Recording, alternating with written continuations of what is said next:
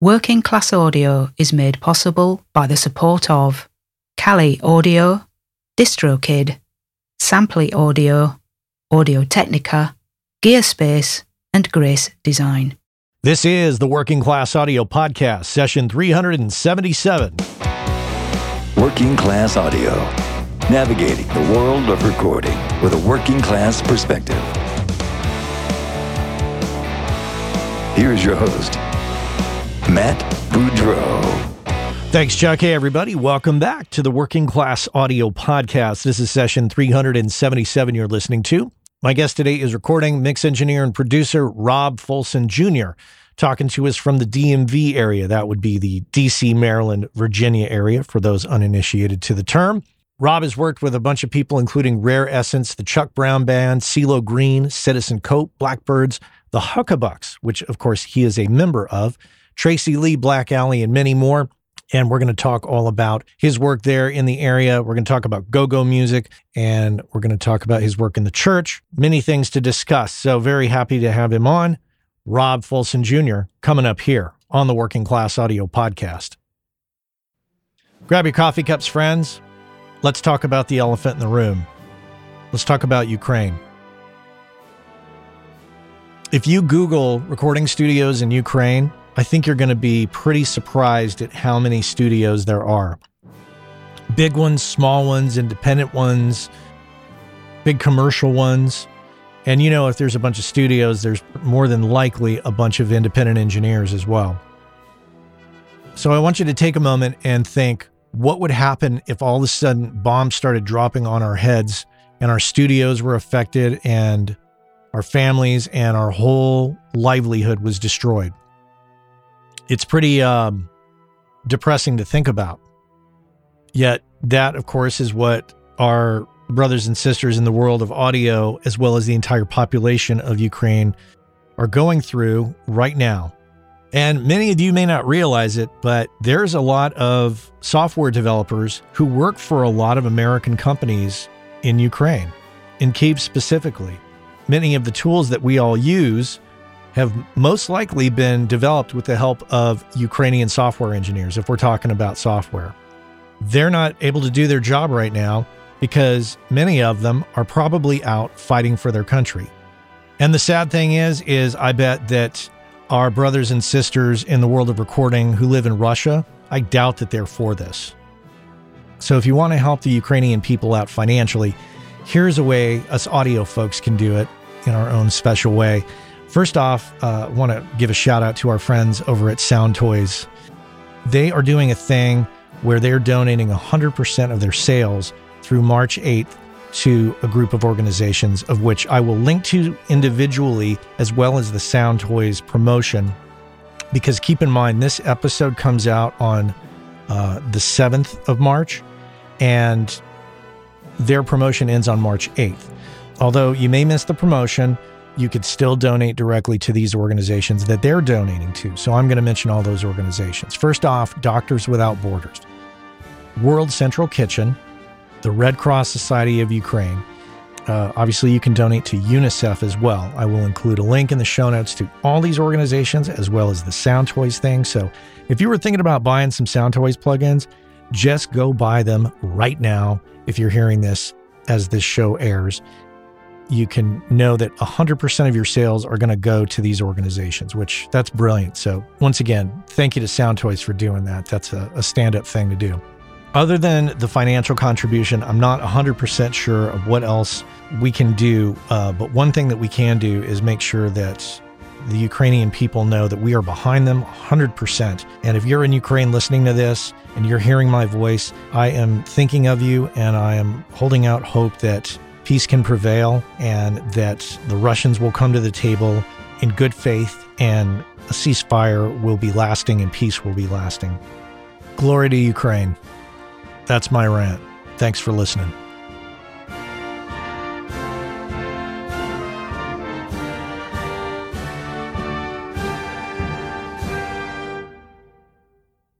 Let's get to it. Rob Folson Jr. here on the Working Class Audio Podcast.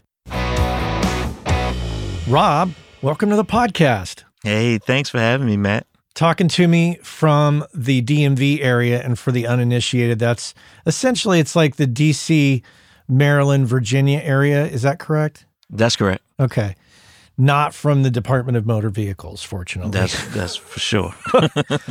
that's like the last place you'd want to be talking to me from yeah. well welcome to the show we'll jump right in where did you grow up Uh, grew up in Southeast Washington D.C.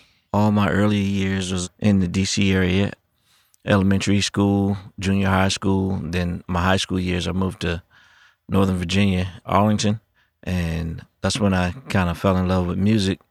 Well, I fell in love with music as a youngin', but Mhm. when I got in high school is when I started taking it real serious. You know, played in a couple bands. One of them became really, really popular in the D.C. area, and during my college years, the band got really, really popular, and I quit college thinking that I was going to be a musician for the rest of my life, playing in this this band. we had a we had a pretty nice run, and we're actually talking about doing a uh, reunion soon. Some of the guys, but outside of that, that's pretty much the the, the early part of my years in, in music. what was the name of the band It was called the Huckabucks. Okay and what kind of Yeah. music was it It was go go. oh it was go-go well of course it's DC of Yeah. course it's go-go Yeah. I can't remember who's the other guest that I had on that had exposure. Stephen Dent. Oh, Stephen Dent. That's right. Yeah, he's he's a friend of mine.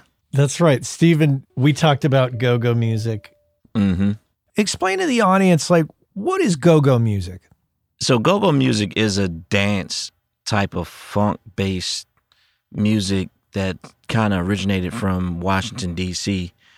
using rhythms and percussive patterns that was just kind of like made its signature.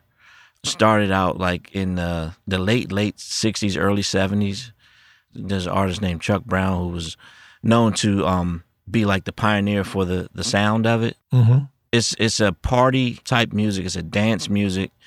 We use a lot of covers in go go, but I mean there there are a lot of nice songwriters here as well that write original stuff. But it's kind of hard to explain. You have to experience it. You know, I mean, everyone that I know outside of DC, when they hear it, they're like, I I don't know how to perceive this. But when they go to a go go and they experience the atmosphere, Mm-hmm. then it's like it's ingrained in them. It's like they gotta have it from there, you know. I would just say it's like a, a really funky, percussive dance music based in the DMV area that everybody they want that sound, you know. And do you experience go go music anywhere else geographically? That's a good question. There are go-go bands that are elsewhere geographically. Like I've heard some go-go even in the UK. There's a couple bands in Atlanta right now. There's a couple bands in the LA area. I don't know how popular they are, but it's usually stemmed from someone who come from the DMV area. Like as far as there's someone involved that kind of helped plant that seed and, and grow that band from what I've experienced. Mhm. Because the community is kind of small and everyone knows everyone. And then even when you go abroad and stuff, you know, okay, oh yeah, that's that's my man Doug Crowley. He used to play with Chuck Brown. He's got a band. Uh, Ricky Angles, he's got a band in Atlanta. He used to be with the Huckabucks. That kind of thing, you know what I mean? So it's like I don't know. It's it's only about maybe two or three degrees of separation from a band outside of DC that's playing go go Mm-hmm. to being tied into the DC area. It's odd to me in that it's so tied to the DC area and that it hasn't become more widespread. Right. Whereas, you know, rap and hip hop and punk rock and heavy metal and just go worldwide. Why do you think the world doesn't know what go go is? It would be my guess that a lot of the bands that work here in the DMV area, I think they want to get out and explore and, and take it worldwide, so to speak. But there's a lot keeping them home. I mean, because they're playing like four or five nights a week, you know, the, the more popular bands. And the income that they make from that is probably more than a label could give them for a 10 piece musician, you know, 10 piece group to go out on tour or whatever. So that's that's a that's a long it's a long mystery that is yet to be discovered. Why? Is I think I think it's like every every uh, different group has their own agenda or it's their own story of maybe why they haven't made it out worldwide because there have been quite a few that have made it out worldwide. You know what I mean? Um, if you look at Chuck Brown, if you look at uh, different musicians, there's a guy named Juju House who's played with a lot of different groups. Um, I can't name them all, but even Ricky Wellman, he's a popular or famous legend go-go drummer that we have in this area.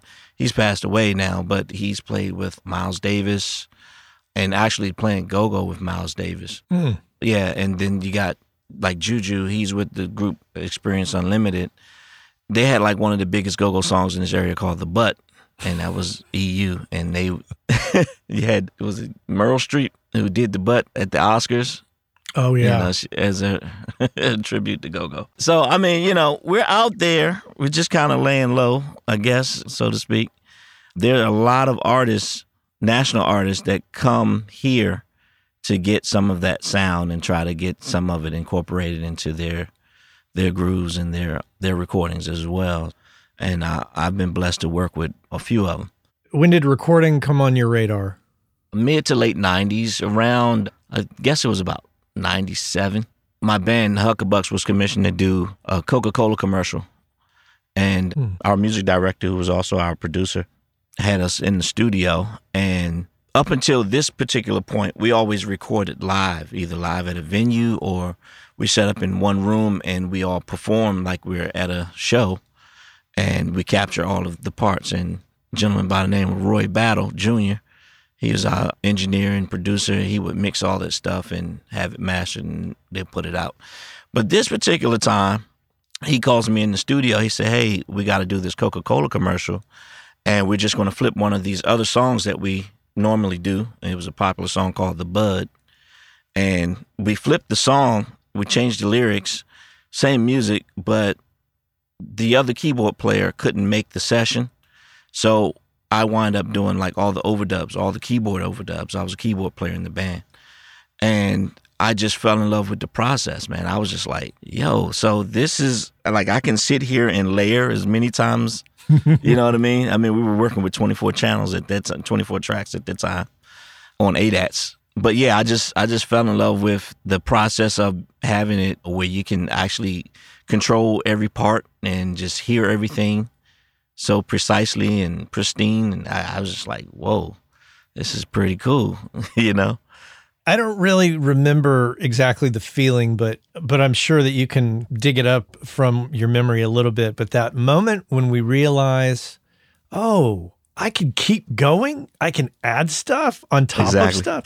Just your head just kind of explodes, like, oh, now, Oh, yeah. now I'm into this. that was my introduction. Well, actually, I started recording before that. I was doing some tracks. I had an ASR 10 keyboard and it had a built in sequencer. And I was doing tracks like in between gigging with the band. I was doing tracks for local artists and clients and stuff. And my first recording myself was we had a uh, Soundcraft one inch, 16 channel reel to reel.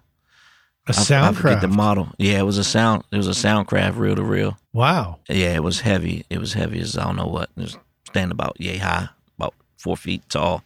Had all the meters on the front, and you had to calibrate it from the back.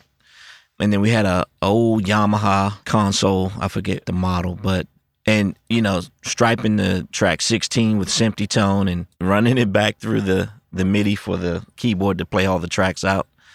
And then once I kind of got into that, I would get Roy after I track everything. I would get my engineer Roy to mix the stuff down for my clients and stuff, and then we'll just split the cost and all that stuff. But yeah, like when I really got the bug was when I went in the studio and we had those ADATs, and I was just like laying everything to the live tracks, and I was like, "Yo, this is really, really dope." That would have been Soundcraft made the SCM 760 24 track two inch. I, I just looked it up because I was No, done. this this one was a one inch recorder. Oh, it's a one inch. Okay. One inch recorder, 16 channels. Okay. I think it came in a, a configuration of eight or 16, Eight or but 16. this one was the 16. Okay. Yeah. Well, that's that's new to me because I was not aware that Soundcraft even had an analog machine. But yeah, It had all quarter inch inputs and outputs on the back. interesting. Wow. Very interesting. Yeah. Okay. Now that I, you know, I didn't know any better back then, but I was like, whoa. And it sounded really, really good. Well, here's one on, on Reverb that is sold a long time ago, but if anybody's curious, as a matter of fact, I'll put a link in the show notes for those that are like Soundcraft analog tape machines. Crazy. But anyhow, the difference between, not to trash sequencers, but I mean, that's one thing, but to see Right. it and, and the physicality of it, I guess, on a tape machine, did it feel different in that scenario than it did with the sequencer? Yeah, because the sequencer, I think it was limited in polyphony. So like when you have like a bunch of intricate parts, especially like percussion parts going, and you may layer like electric piano, then you have like acoustic piano and strings, everything hitting on the downbeat. Some of the stuff will cut off. Oh, so yeah. like syncing it to a, a tape machine, you can get all of the performance out of the sequencer and just layer it with the right timing without the delay from the polyphony being limited. Yeah, eye-opening moment, I'm sure. Did you think, well, I like this, I may pursue this more than music, or did, as a musician, did it maintain a foothold in what you do? Oh yeah, it definitely maintained a foothold Okay, because I was playing. We were pretty active until like the maybe 2002, 2003, and we got together in '92. oh, Did- okay, Did, our first recordings around '94, and we had a really hot run in the DMV area from like '95 through '98, maybe. And we traveled. We were the first go-go band to play at the Kennedy Center. wow. Pretty cool, yeah. When was that? I had to be like 97, I believe it was. Yeah, Okay. there's a festival that they do. I think it's called Am Jam or something like that. Okay, And we were the first go-go band to play there. but along the way, did you continue recording and expanding your recording knowledge? Yes. So, like I said, I went to Northern Virginia Community College Mm. and I signed up for music theory and recording industries. But then I realized I was getting more out of just hanging around the studio that the guy that owned the band owned the studio. Mm. His name is Charlie Fenwick. He's a he's a force in, in the DMV area. Yeah, I would just be in the studio all the time, and I learned more just being in the studio, hanging out, than I was learning in school. I was kind of like at the top of my class at that time, and a lot of times the teacher would leave out and leave me in charge, and I'm like, "What is this? Like, I'm paying my money for you to show me stuff." And you gonna leave out, and I gotta be in charge of the class. This ain't cool. So that's what that was. And like I said, I thought I was going to be a rock star with the Go Go Band, and I quit school. Well, so when when the go-go band proved not to be the thing that was going to rocket you to stardom or buy you a big house somewhere, what did you do? And how did you feel about that? Well, it was cool. What happened was, now don't get it twisted. Go Go is big in this area. So when you say buying the big house and everything, like there's some folks out here who has who has big houses from Go Go. For me, the band just kind of grew up and grew apart. Mm, everyone didn't have the same mentality as far as like wanting it to be like a main thing for them. They had responsibilities, got married and have kids and all that stuff. But I mean, for me, music has always been like the main thing for me. So I just went into some some different areas. I started a backline company and I started working with a lot of the go-go bands, providing drums, percussion, keyboards, and things like that to different groups every night, every other night. So I sustained that for about 12 years.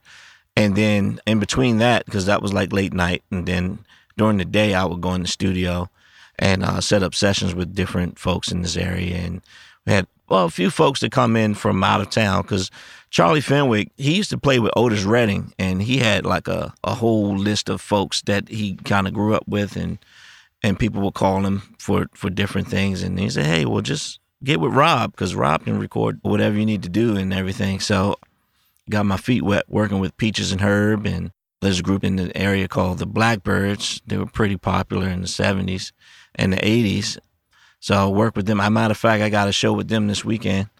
They're still doing their thing, and just I kind of got into the recording part. Mm-hmm. I love like producing tracks, bringing stuff to life for people. They'll come in with their ideas, or they may have a song that they're written and they need music for it, and we'll get together and just put the tracks together and write the music, and we'll record it, and then I mix it and send it down to my boy in Atlanta to, to master the stuff up, and we'll put it out.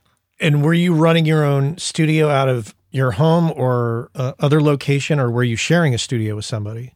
Most of my stuff, like a lot of the pre-production stuff, like the sequencing and stuff, I would do at home. Mm. and then I would take it up to the studio that I'm I still work out of. It's called Thump Studio. Charlie Fenwick owns that studio. We're still, you know, boys. And you know, I would I would just take it there to do the mixing and all of the overdubs and everything like that. And then once, like I said, once we get everything polished and the way that the client wants it, then we send it out for mastering. And then uh, I don't really get into the distribution part of it. I just consider myself the manufacturer. You're in a studio now. Where Where is this studio? I'm at home. You're at I'm home. at home. It's just I mix here mostly now. and is that a direct result of COVID, or did you just come to the conclusion it was more enjoyable to work at home? It's more enjoyable to work at home. I've been blessed during COVID because I've been working like crazy with different churches sending me files and having to mix all that stuff for their broadcast and everything. I was up to about maybe 10 church mixes a month. Wow. Yeah. And you got to imagine like getting files from people singing on their cell phones. Oh, And then I'm sorry. yeah, no, it's all good. Having to uh, line all the stuff up, it was it was very interesting.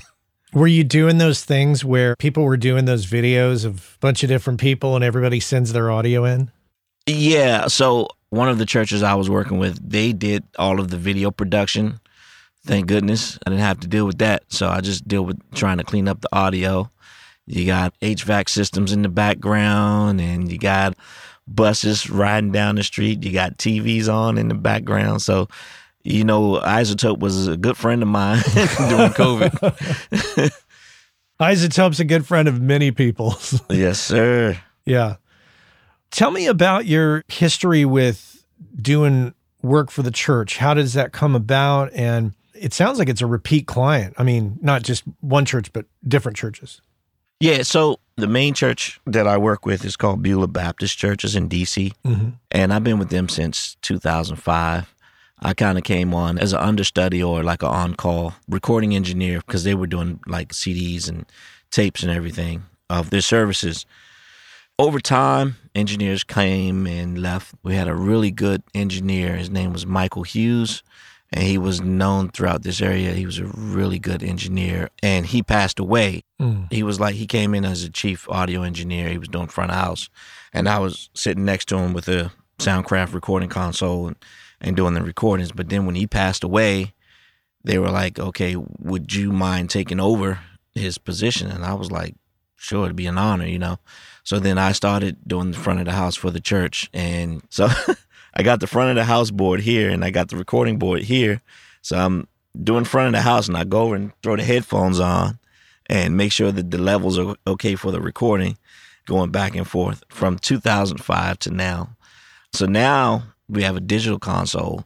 So the recordings, I do it two ways. I do like a multi track into Studio One, and then I, I have a two track SD card recorder that I record the stereo. And a lot of times the mixes are good enough that I could just use the stereo mix. But if we ever have to go in and do any post production, I got the multi tracks as well as far as dealing with other churches, there's another mentor friend that I have. His name is Charles Harris. He has the Charles Harris Music Group and he works with different churches. He's a front of the house engineer, but he's a studio producer. And I mean, this guy, he's he's crazy and he works with like he knows everyone in gospel, like period. So I got a recording that we're doing next week. Actually, we're we're going down to Richmond to do some gospel with this church. I mean, he's he didn't even know that I did audio. I met him a, at a symposium. Mm-hmm. He was at this huge church at the time, and my church was affiliated with that church. And we went there, and I was like, okay, this is gonna be great because I know this guy Charles, and yeah, I know he works with everyone, the likes of Kirk Franklin, CeCe Winans, is like everybody in gospel, right? I was like, this is going to be amazing. I can sit there and ask some questions and stuff. Mm-hmm. And when I got there, the people who signed up for his class, when the Q and A part came and they were asking the questions, I was like, okay, these people really don't know anything about audio. Let me just sit and be quiet. Maybe I could let them have their time with him because they're asking questions that is just basic stuff. So I was like, hey, man, you think I can call you? Like, we can have a conversation offline or whatever. He was like, sure. So, long story short, we just got into this thing of just texting each other every now and then. About maybe four or five years went by, and then one day I just sent him a picture of me sitting in front of this console, and I sent it to him, and he's like, "Wait, what? Wait a minute, you do audio?" And I was like, "Yeah." I was like, "I met you at your church in the audio symposium." He said, "Yeah, but I thought you were just like one of those guys that were just getting started, didn't really know what they were doing." I was like, nah, I've been doing this stuff for a minute. So so he called me and then he's like, Hey man, I want to come over and check you out. So he came over my house and I gave him the spiel, you know, like I've I've been doing this stuff for a minute. Never really formally trained, but I mean, who's formally trained? Like you learn all this stuff in the street. Yeah. You know what I mean? You go in the studio and you turn knobs until you figure out what it does. And he's like, Yeah, man. He said, Well, listen, I got this project, man. I want to try you out on mixing. So he came here with some files from this church. I forget the church, but it was about maybe nine or 10 songs. And it had like a full choir, rhythm section, drummer, organist, all that, right? And he sat right behind me and I started doing my thing. And I turned around just to ask him, like, hey, what do you think about this blend? You know, what do you think? He was like, man, you know what you're doing. so, so I was like, well, I'm asking you for guidance. Like, so I, I don't know, man. It's, it's it's been a thing where I just kind of get in there and do what I need to do. I mean, if it sounds good to me and if it sounds good to everybody else, I just roll with it and just go with it, you know? And I guess the thing with doing live recordings of church, it's not just like somebody talking. I mean, a Baptist church is there's music, there's talking, there's an Yeah. audience, there's a lot of bleed from instrument to instrument. Oh, yeah. I bet there's quite an art to capturing it. Yeah. So my whole concept is to me, like a lot of people talk about bleed is not good, right? It's not a good thing. Okay, some bleed is not good. But if you think about when you're in the atmosphere or if you're in the church, everything's bleeding all over the place anyway, right? Mm-hmm. So if I got some control of that, then I just try to let it all blend together. I don't try to clean it and make it so studio-y that it just sounds unnatural. So my concept is when I'm mixing live stuff, I try to make you feel like you're in the room. You're experiencing what's going on on the stage. You're in the room and it's just all around you and it's like Atmos before Atmos, I guess. That's right. Well, yeah, because I mean, it's, I'm not going to claim to have spent a lot of time in rock and Baptist church scenarios, but heavy audience participation, a lot of action on the stage. oh yeah. I'm sure it's a great time and it's a challenge to not only record but mix as well. I assume you're you're being paid to do that. Is that right?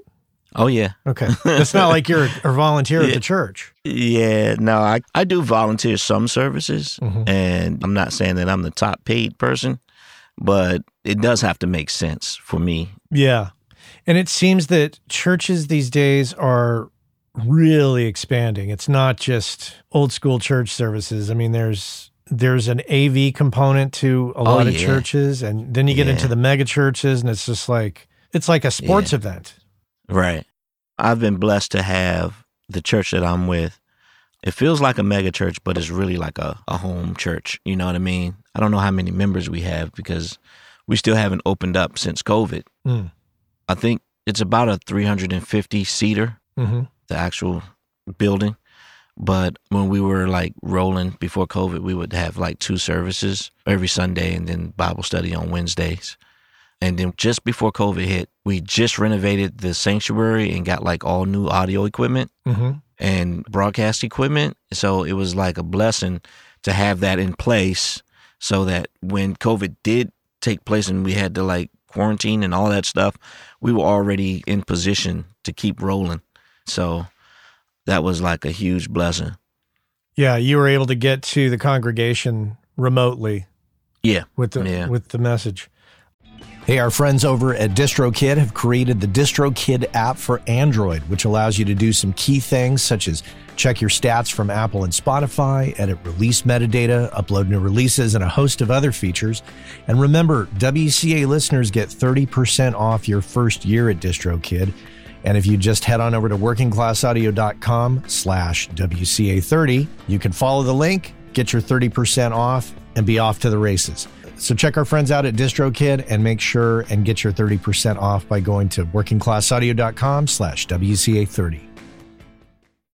About a year and a half ago, I signed up for Samply.app, and I have to report back and say that I'm completely thrilled with it and it's working out quite well. It gives me the ability to upload mixes and masters to the website and provide a super pro looking interface for my clients. They can drop comments in the timeline. They can listen on any device. They can listen to it in high res. And if I want them to pay for the mix or master before they download it, because of the Stripe integration, I can set that up. There's also Dropbox integration, which allows me to quickly create a folder in my Dropbox, which automatically syncs with Samply, makes it much more simple. You should check it out for yourself, but there's a deal to be had. So use the code WCA20. Go to samply.app or samply.app, use the code WCA20, get 20% off, and you'll be off to the races. It's a fantastic tool that I think you're going to enjoy and will definitely make you look a lot more pro when you're delivering files to clients. Skip that whole business where you send it to them over Dropbox. That looks totally amateur at this point. Use samply.app and use that code WCA20, and I think you're going to be really thrilled. Samply.app. Check it out. Do you have a day gig that you do? I do. What's I your do. I what- work at NIH as a contractor. I got a 260 seat auditorium that I manage, which the capacity for after the vaccine came out, Uh-huh. the capacity limitation was like 25. But we were doing like a lot of virtual meetings, and the virtual meetings were being piped in to the auditorium, and then the fiber from the auditorium was going to a television operation center, and then that stuff would get broadcast out to the NIH website. So the NIH stands for National Institutes of Health. National Institutes of Health is the largest medical research facilities in the world. Their main campus is in Bethesda, Maryland, Mm. but then they have like annex campuses in different places all over. So, So how did you get that gig? Funny thing. Okay, with that gig, a few years ago, I was working as a freelance AV installer Mhm. with this company, and the company went from doing installs to doing more actual AV work, like setting up PA systems, setting up microphones, speakers on sticks with video monitors and things like that Mm-hmm. the company got a call from NIH to go out and do it was like a symposium and we had to set up it was an auditorium.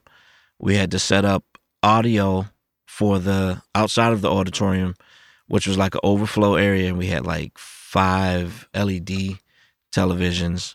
We had six sets of speakers and it was a week long thing and what they needed they needed audio from the auditorium to be piped into the hallway for overflow, as well as they needed audio to go from the auditorium to their remote fiber setup to go for the broadcast or, or whatever, right?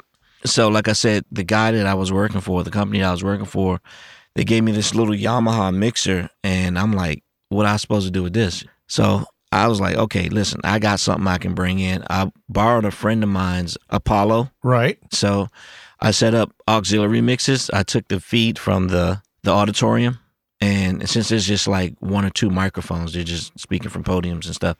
I took the feed from the auditorium, and I piped it into the hallway, Mm-hmm. and I piped it into the broadcast folks who had the fiber, and I had each feed on a separate mix from my laptop. And the guy that was actually from NIH was like, "Hey, man, you you're doing all this from your laptop? You're running the broadcast mix, you're running the auditorium mix, and you're running the mix in the hallway on some headphones?" And I'm like, "Yeah. Which other which other way were you gonna do it?" so he's like, "That's pretty impressive." And you own this stuff? I was like, "Well, yeah, because the company didn't have it, so I had to borrow a friend of mine's."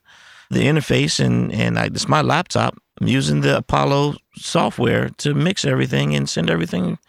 It's some compression, I had to do a little EQ and everything. I just sent the mixes out to the respective places. So he said, You ought to call my boss and let him know this type of stuff that you can do because we could use somebody like you. So I did. And he invited me out for an interview. And the next week I was hired. I was hired as a as an AV technician. So I had to learn the ropes. They had a QL5 in their main auditorium. That's a Yamaha QL5, which I was used to working on the CL5, which is pretty much the same board. It's just a little bit bigger. And so, I mean, that was like easy for me. And then I, the only the other thing, I just had to learn how to. They had this thing called WebEx before Zoom became really popular, and I had to learn how to work with WebEx and just talk to clients. you know, hey, you got a presentation? I'll load it up for you. Hey, does the mic sound good? And that was pretty much it. And I've been there since 2018. So, did you like the gig from the get go? I did. I did. I liked it. It was, it was pretty cool. I'm still there. And it paid well and had benefits? Well, you know, my mom always said not to say anything bad about anything, but no, it, they pay pretty okay. You know what I mean? I turned down the benefits package because then that eats into my cost. Like my wife, she's a healthcare provider, Uh, and that's the main benefits that I need. I mean, they do offer 401k, so I, I'm involved with that part of it. But um, as far as health benefits, their package couldn't beat my wife's package. yeah. I just turned it down. Yeah. Totally makes sense. So, Yeah. then you're an audio professional who practices the art of diversification because you're doing this gig, you're doing the church gig, and I'm sure you're doing other audio gigs Oh yeah. For bands. Absolutely. and artists. As you know, you listen to the show. I'm a huge fan of that method because it kind of insulates you from the possibility of losing the one gig Right. and it keeps you afloat. Cost of living in that area, it's a little on the pricey side, especially in in in the DC area. Yes, it is. Do you find it tough to make a living doing this? I mean, I don't. It's not tough. Would I like more money? Sure. Yeah, we- we but uh, yeah, it's it's pretty cool. Like I'm I'm on the outskirts of DC, so it's a little bit better as far as the pockets are concerned or whatever. Mhm. But where I live, the opportunities just aren't that great as far as like audio professional. So I usually have to find myself driving like at least 20 miles to get to work. NIH is 50 miles away from where I live. But all the other, like if I'm going into DC, that's like 20, 25 miles. But I mean, you know, it's it's manageable. I'm dealing with it. It's cool. I want to do more studio stuff, but just gotta I gotta tap into something to get those clients coming in. Yeah. Tell me about your home setup and how it's put together roughly, you know, like the bigger picture of it. And do you have clients come to your house? Okay, so as far as having clients come to my house, only a handful of folks. It's probably only been about ten people, Mm. And I've I've got clients for days through the years or whatever. I got a Midas Venice F twenty four analog slash digital console. I'm running Studio One on a custom PC that I built. I got this PreSonus 48 Quantum interface, and that's pretty cool because I can run all of the analog ins and outs right into the computer from the console. And so I can actually mix using these faders and the EQs. If I'm mixing that way, I got it set up where I can go back into the computer Mhm. on another input, or I can mix down to either DAT or this Elise's master link. Wait, are you, did you just say you're mixing to DAT? Sometimes. Wow. Where do you find DAT tape these days? I don't know. I I got a bunch of them. just I just I just recycle. but I, I want to say B and H. I think you can get them from B and H or Markertek. Dot com. I had no idea that you could still get DAT tape. I think you can. Yeah, Wow. But I yeah I got I got about ten of them that I recycle from time to time. Okay. When it comes to making gear decisions, do you just buy on what interests you or are you are you buying based on need or how do you make your decisions on what you buy? I usually buy based on recommendations or me experiencing something else. Like when I did the sessions with CeeLo Green, his producer uses the Elam 251. Right. I knew about the 251, but I never actually heard it. And I was working at a studio that actually had one. So when I heard it, and then he was telling me, like, you know, I use this on everything and every client, this cat producer Adele and everybody else. I'm like, okay, Elam 251. It wasn't on my radar at first, but I can't afford that right now. So what's I did some research and try to find out what's the the next best thing.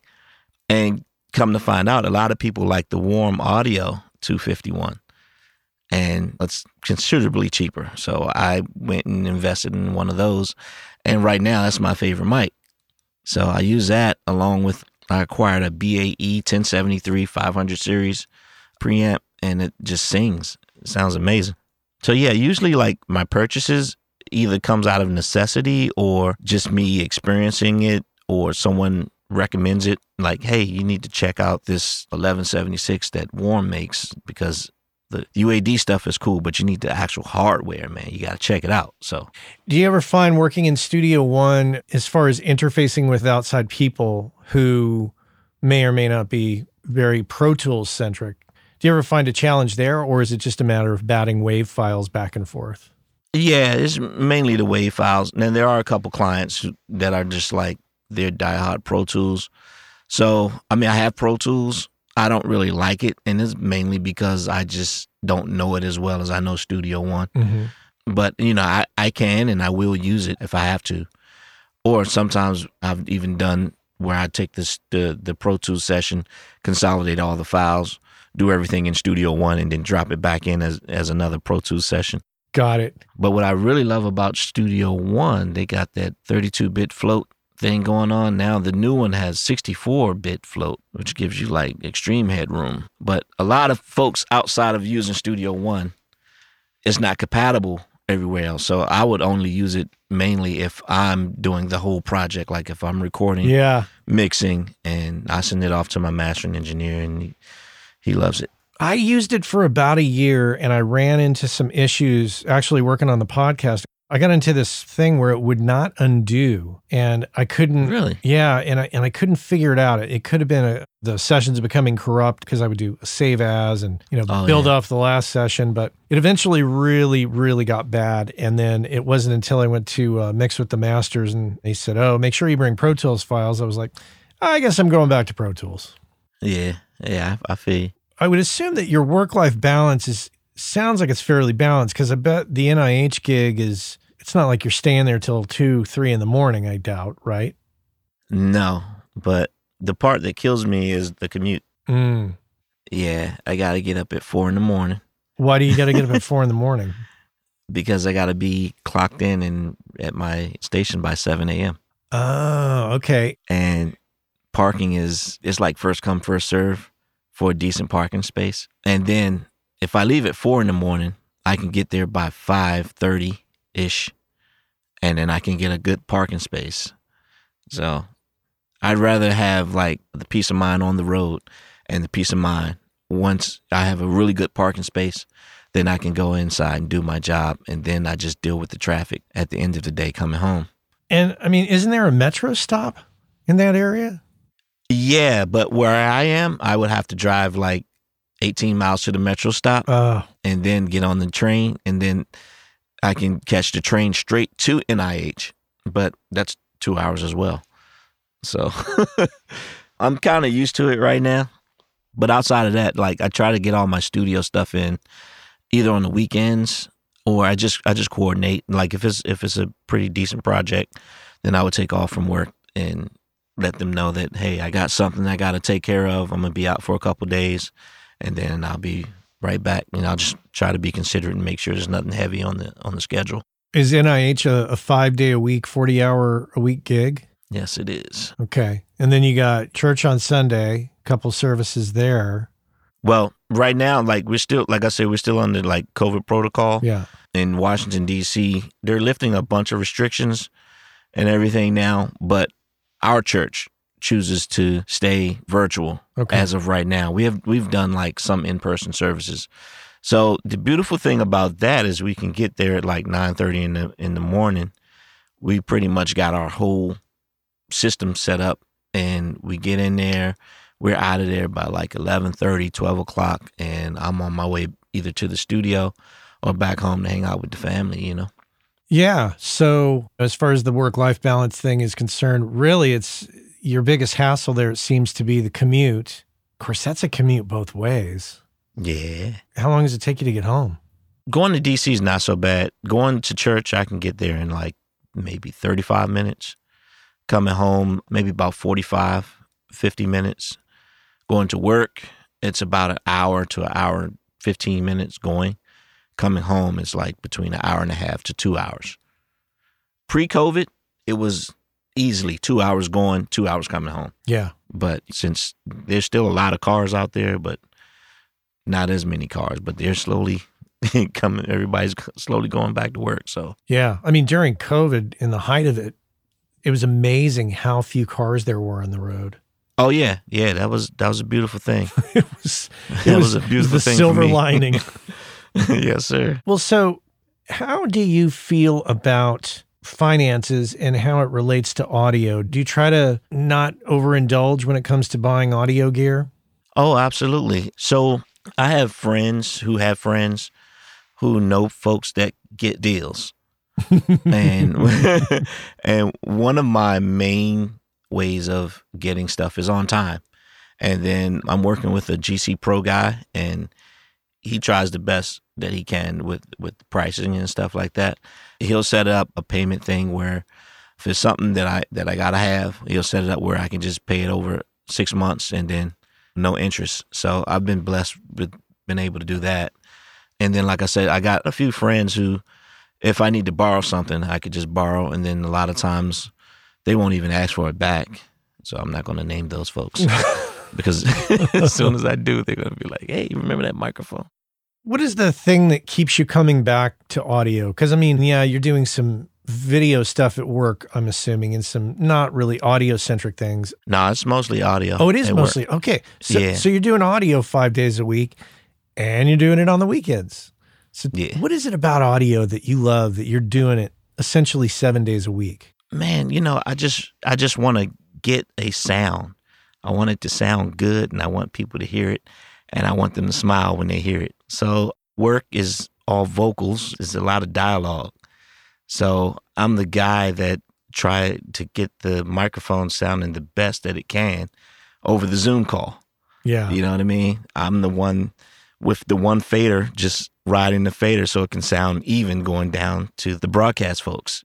I just love it, man, you know. And then the the whole thing with working in the studio, like I said, just having control over all of the the instruments and being able to blend it the way that I think that it should sound. hmm And then when people like it or I see them bobbing their heads and I look around the room, I'm like, yo, okay, this is pretty cool. So if they like it, I, I love it. And then the church.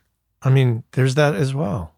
Oh yeah, so the in-person church, like when they're there and you actually have control over what's being produced in the room, like the people on stage are producing what they're producing, but then you have control over controlling the atmosphere.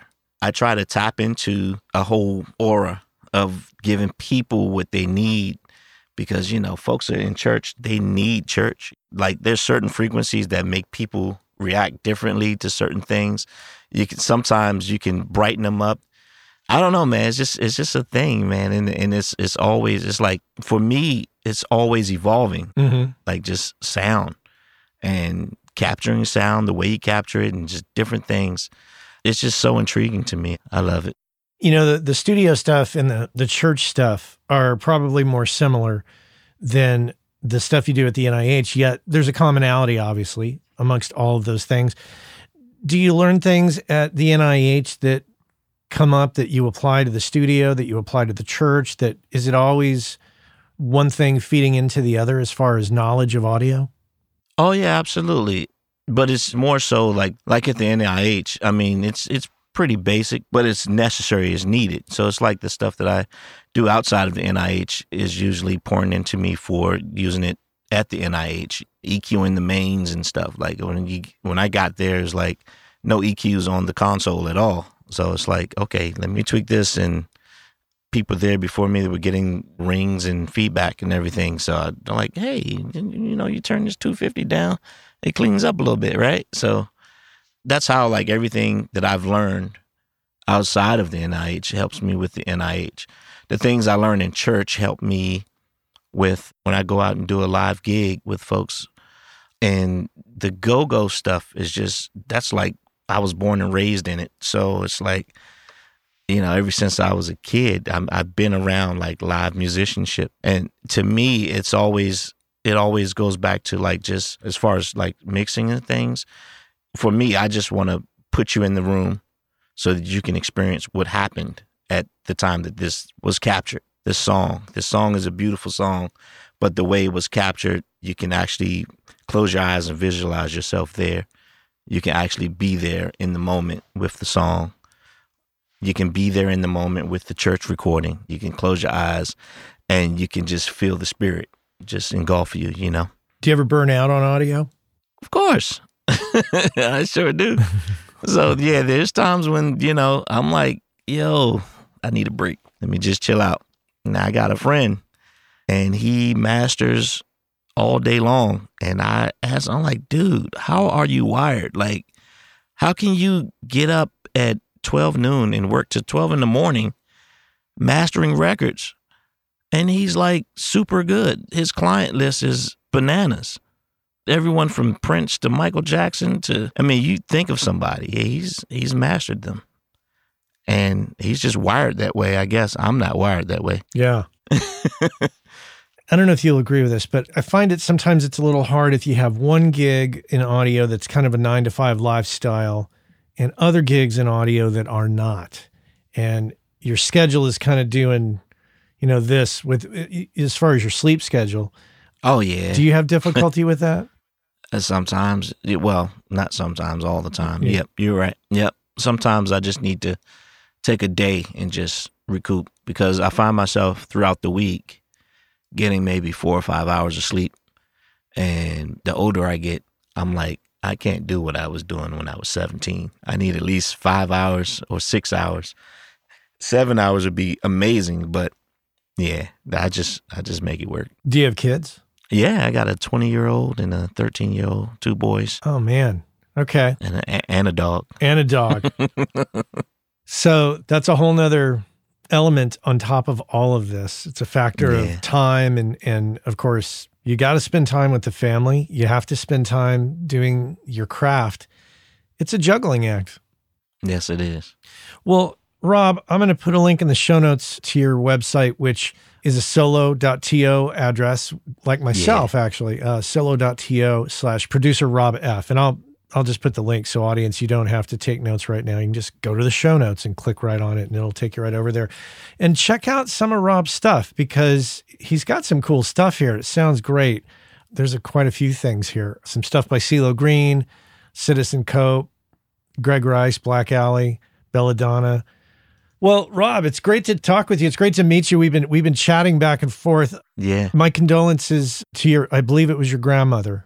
Yeah, I really appreciate that. It was uh, my wife's grandmother, to be exact, and she had a beautiful homegoing service last Friday. Everything turned out really good. She was, she lived a long time. She lived, she was 82, I believe. Yeah. I helped with the slideshow, and it's like every picture she was laughing or smiling. Mm-hmm. So she had a really, really happy life. You know what I mean? Well, I, I appreciate you squeezing me in, and it's nice to finally meet you and well, face to face over Zoom at least. For sure. yeah, man. Well, great to meet you. Thanks again for for making time for me as I said and audience, check out the show notes and that's about it. So, Rob, you take care, my friend. All right. Thanks, Matt. See you soon. See ya. Our friends over at Kali Audio have just introduced the brand new LP UNF system, which is meant to give you everything you need from a studio monitor in a package that you can basically set up anywhere. And the system is specifically designed for your desk. So no matter how else you're using your desk, reflections from the drivers to the desk to your ears are accounted for giving you a perfectly clear picture of your mix that you can rely on to translate well. Whether you're putting them on stands behind your desk, on a desk away from walls, on a desk against a wall, on a desk on speaker stands away from the walls, there's a number of configurations and they have settings on the back to accommodate all of that and more. And if price is a concern, never fear. They're priced at 299. That's right, pretty affordable. Head on over to kaliaudio.com and check out the new LP UNF. Rob Folsom Jr. here on the Working Class Audio Podcast. Thanks so much for being here with me today. I certainly appreciate it. Remember, guest suggestions are more than welcome. There is a form specifically geared towards that concept.